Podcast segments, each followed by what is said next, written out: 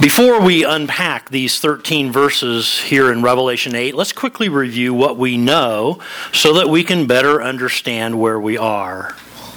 After revealing himself to John in all of his majesty and glory in Revelation chapter 1, Jesus writes seven letters to seven churches in chapters 2 and 3. This is during the church age, the era in history in which we are, in fact, now living. In chapters 4 and 5, the scene shifts from earth to heaven as Jesus comes to rapture his church prior to the beginning of the seven year tribulation, an event that I think could happen at any moment now. With the beginning of the tribulation in chapter 6, the wrath and judgments of God begin to be unleashed on the earth as the first six seals are opened by the Lamb, Jesus Christ. These plagues, natural disasters, wars, famine, death, and destruction leave the earth quite a desolate place. Chapter 7 is a parenthetical chapter between the opening of the sixth and the seventh seals. And as we discovered, John sees two visions in this chapter one of 144,000 Jewish Christian witnesses who will lead a great revival on the earth, and one of a great multitude from every nation, tribe, people, and language in heaven. Undoubtedly, Jews and Gentiles who become Christians during the tribulation and who give their lives as martyrs for their faith. That brings us today to chapter 8, where more judgments will come as the seventh seal is opened, releasing then the seven trumpet judgments. When we get to the seventh trumpet in chapter 11, we'll find the sounding forth of the seven bowls of judgment to be poured out upon the earth. Now, again, I would call attention to the chart the book of Revelation chart that we distributed at the beginning of this series of lessons. It clearly shows where we've been, where we are right now, and where we are headed. Extra charts are available back on the lobby table as well as on the little table over in the fellowship hall today. And for those of you who are streaming this audio or video of this series online on our Facebook or website pages, we'll be posting another copy of this chart online this afternoon just for you. In today's lesson, we're going to focus on the seventh seal and the first four trumpets as we work our way through these verses in Revelation chapter 8. I think we can outline this chapter under three main headings. The first is the silent pause. The silent pause. Look again at Revelation 8 and verse 1. When he, that is the Lamb, Jesus, opened the seventh seal, there was silence in heaven for about a half an hour. That which is to be unveiled is so serious that it is preceded by a period of silence in heaven.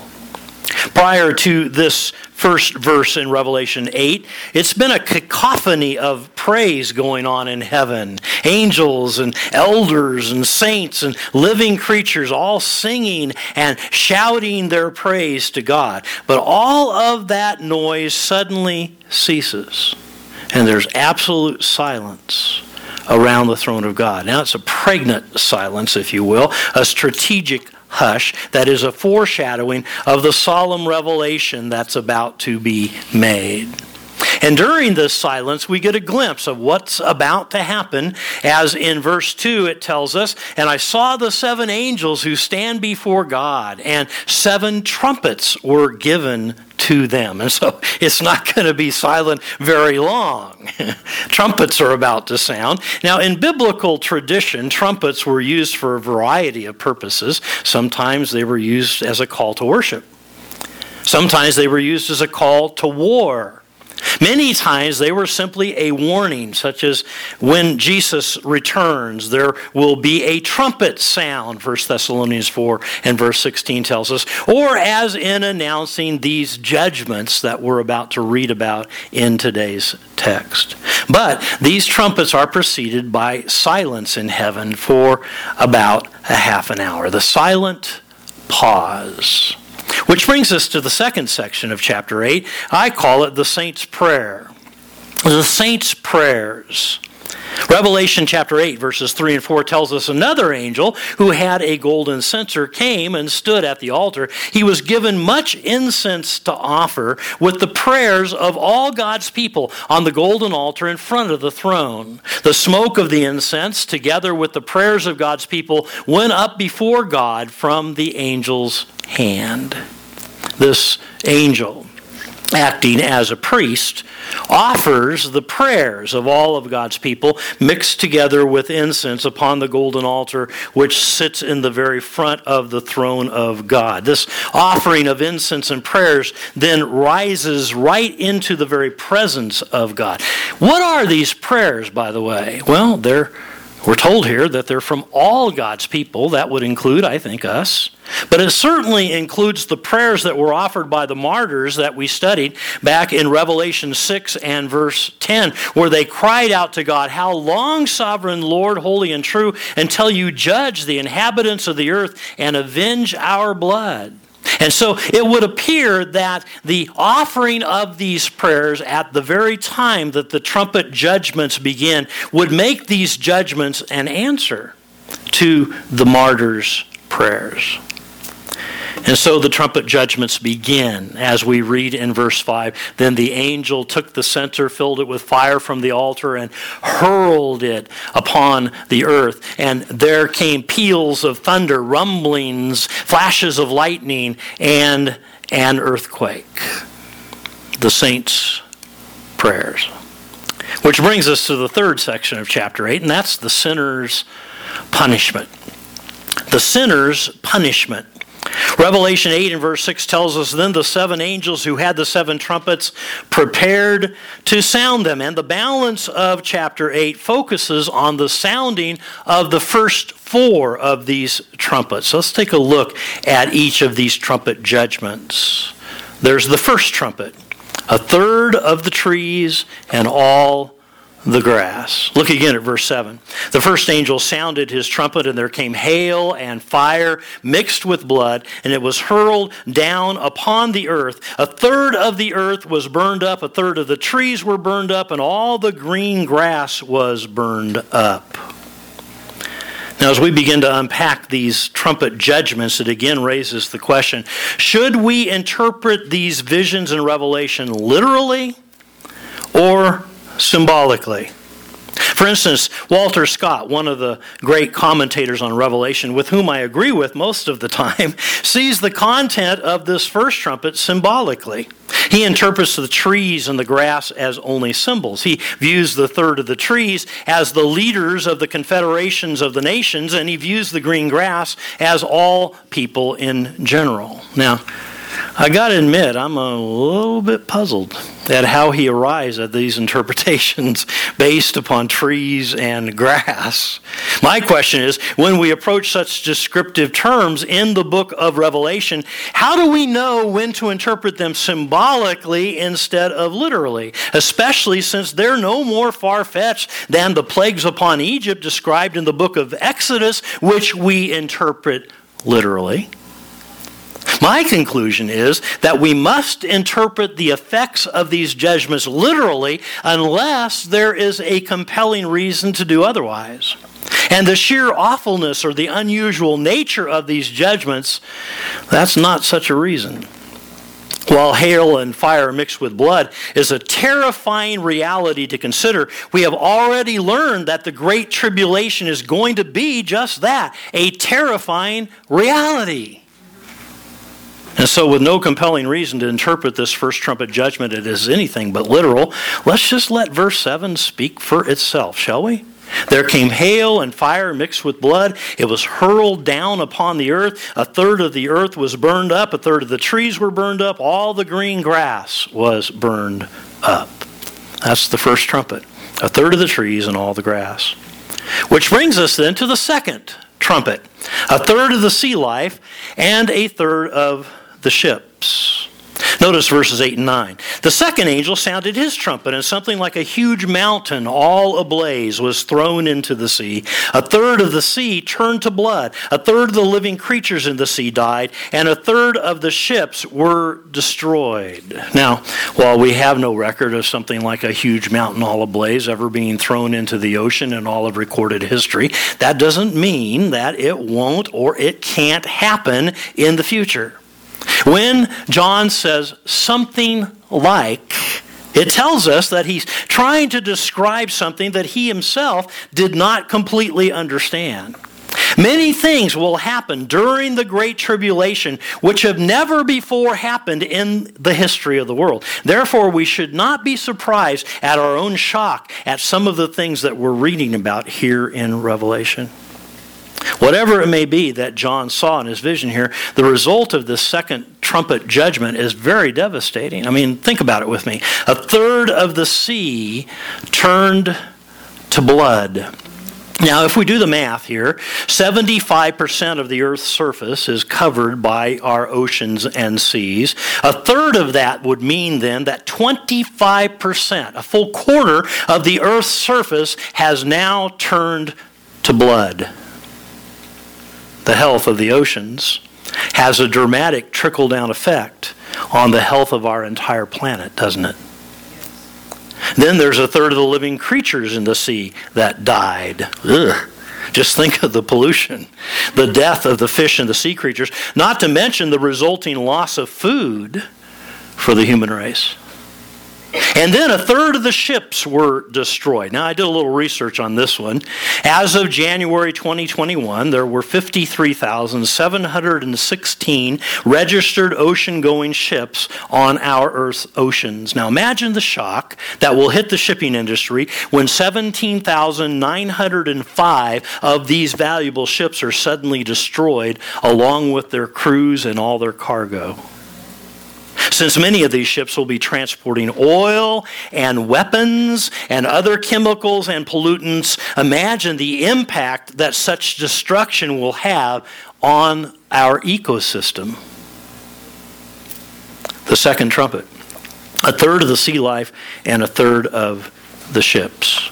That brings us to the third trumpet. A third of the water supply poisoned. Look again at verses 10 and 11, Revelation 8.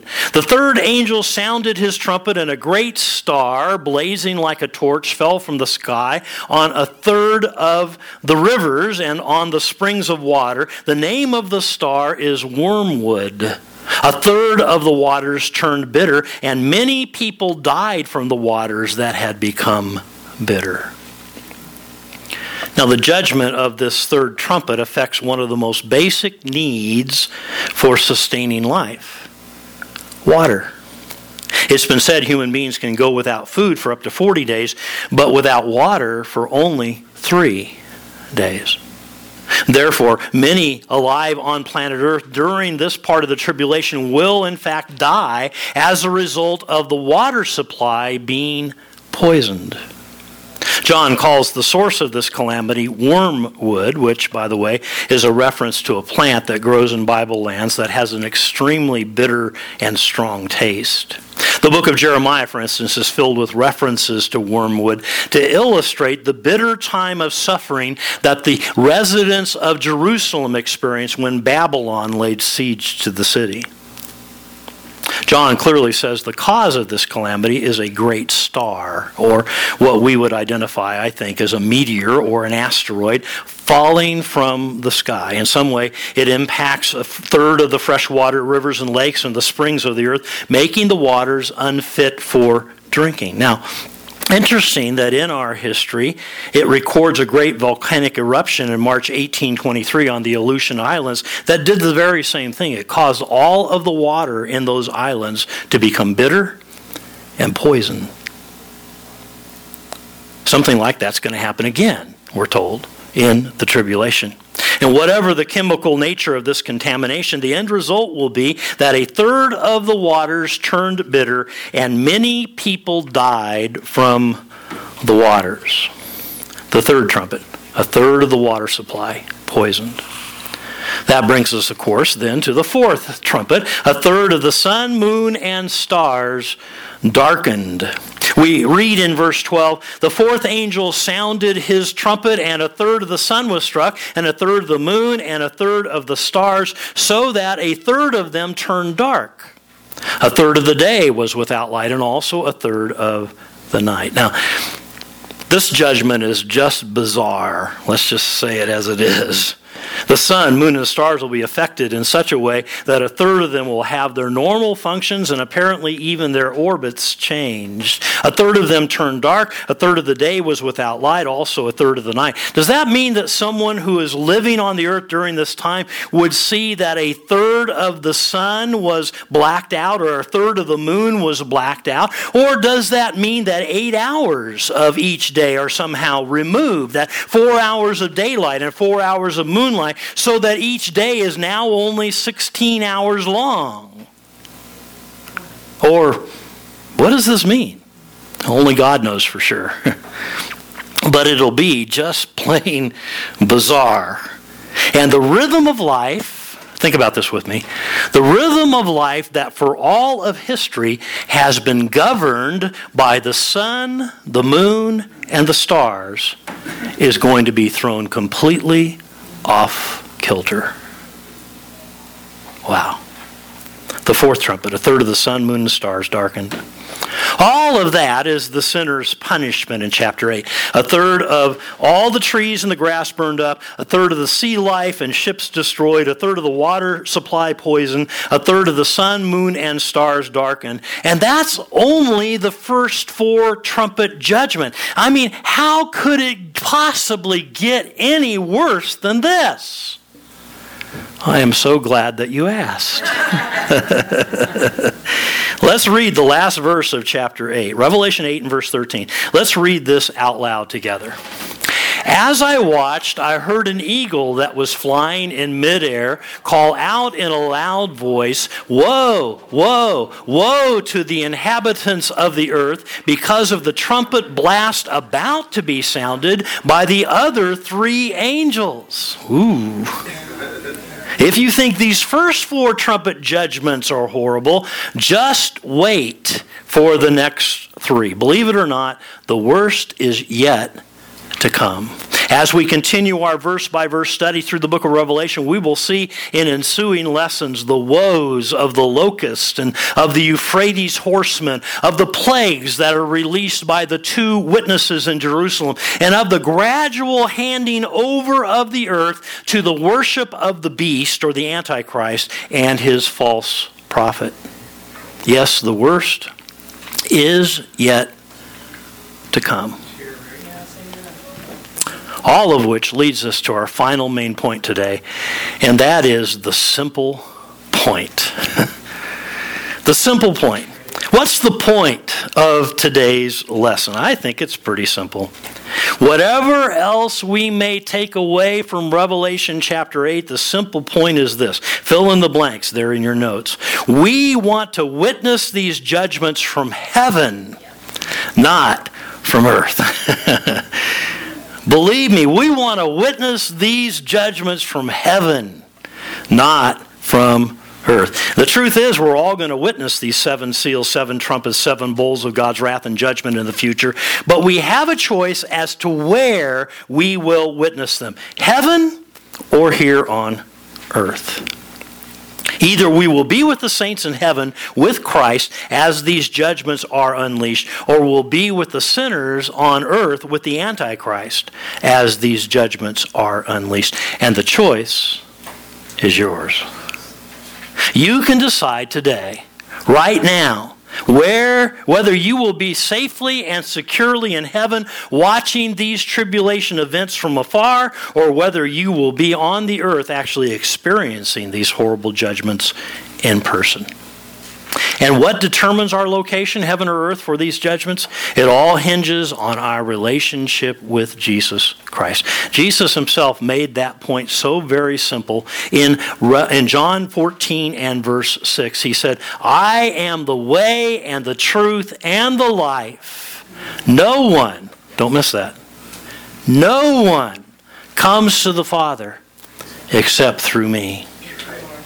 The Apostle John wrote, who wrote the book of Revelation, by the way, he wrote in 1 John 5, verses 11 and 12. In fact, let's read these two verses out loud together. Would you read them with me? God has given us eternal life, and this life is in his Son. Whoever has the Son has life. Whoever does not have the Son of God does not have life. Now, does it get any clearer than that? The one and only way to get to heaven is through a personal relationship with Jesus. The one and only way to experience eternal life is found in God's Son, Jesus. It's all about your relationship with Jesus Christ. And the simple point of today's lesson is this we want to witness these judgments from heaven, not here on this earth. And the way to assure that you'll do just that is to put your faith and trust in Jesus Christ as the Savior and the Lord of your life. And the way that you put your faith and trust in Jesus Christ is as simple as ABC. A, acknowledge your sin and your need of a Savior. B, believe in Jesus Christ alone and his finished work on the cross to save you. And C, confess with your lips that Jesus is Lord and follow him with your life in loving obedience. If you're ready to make that kind of a life changing commitment to Jesus Christ, you can do that right now. In fact, I want us to just pray this prayer together. I'm going to invite all of us to pray this out loud together. Would you pray this with me? Lord, I admit that I am a sinner. I need and want your forgiveness. I accept your death as the penalty for my sin and recognize that your mercy and grace is a gift you offer to me because of your great love, not based on anything I have done. Cleanse me and make me your child. By faith, I receive you into my heart as the Son of God and as Savior and Lord of my life. From now on, help me live for you with you in control. In your precious and powerful name, amen a study in the book of Revelation. Today we've studied the seventh seal and the first four trumpets from Revelation chapter 8. Our next lesson in this series will focus on Revelation 9, verses 1 through 12, and a lesson I've entitled The Fifth Trumpet Hell on Earth, Part 1. It's going to be two parts. Don't want to miss it. Let's pray. Father, thank you for today and just for the simple instruction of your word. Thank you that you've given us a choice. We don't even have to be here when any of this stuff happens. What a marvelous, grace filled choice you've given us. That you would allow us to be in your presence while all this stuff's happening during the tribulation here on this earth. We can be safe and secure in your eternal presence forever not even having to worry about any of this, this harsh and unbelievable judgment that's going to take place upon this earth. So, Lord, I pray for anyone today who needs to make that commitment we just prayed about, about their relationship with Jesus Christ, because that's what it all hinges on. Do we know Him? Is He the Savior and the Lord of our lives? Lord, if someone needs to make that commitment, would they do that right now? If someone prayed that prayer maybe for the first time today and they meant that with all their heart, let them know that you, Lord Jesus, have saved them. And we rejoice in that decision they've made. Now make us conscious of those around us who don't know you. Those who aren't here today, family members, friends, neighbors, people in the Springville community who so desperately need to be saved. And many of them don't even know they're lost. They're just going through the motions of their lives and this crazy, mixed up, sinful world that we live in today, and they're not even aware of the destruction to which they are headed. Oh God, give us a sense of urgency. And we cry out for the salvation of the lost today. Would you gather souls from the north and the south and the east and the west and draw them to yourself, draw them to salvation before it's too late? And whatever we need to do to speak up, that we would have the courage to do that, to share with them how they too can know for sure that they were going to go to heaven. It's all about a relationship with you, Jesus. Thank you for being my Savior and my Lord. Thank you, Lord. We pray it in your precious and powerful name. And everyone said, Amen. Amen.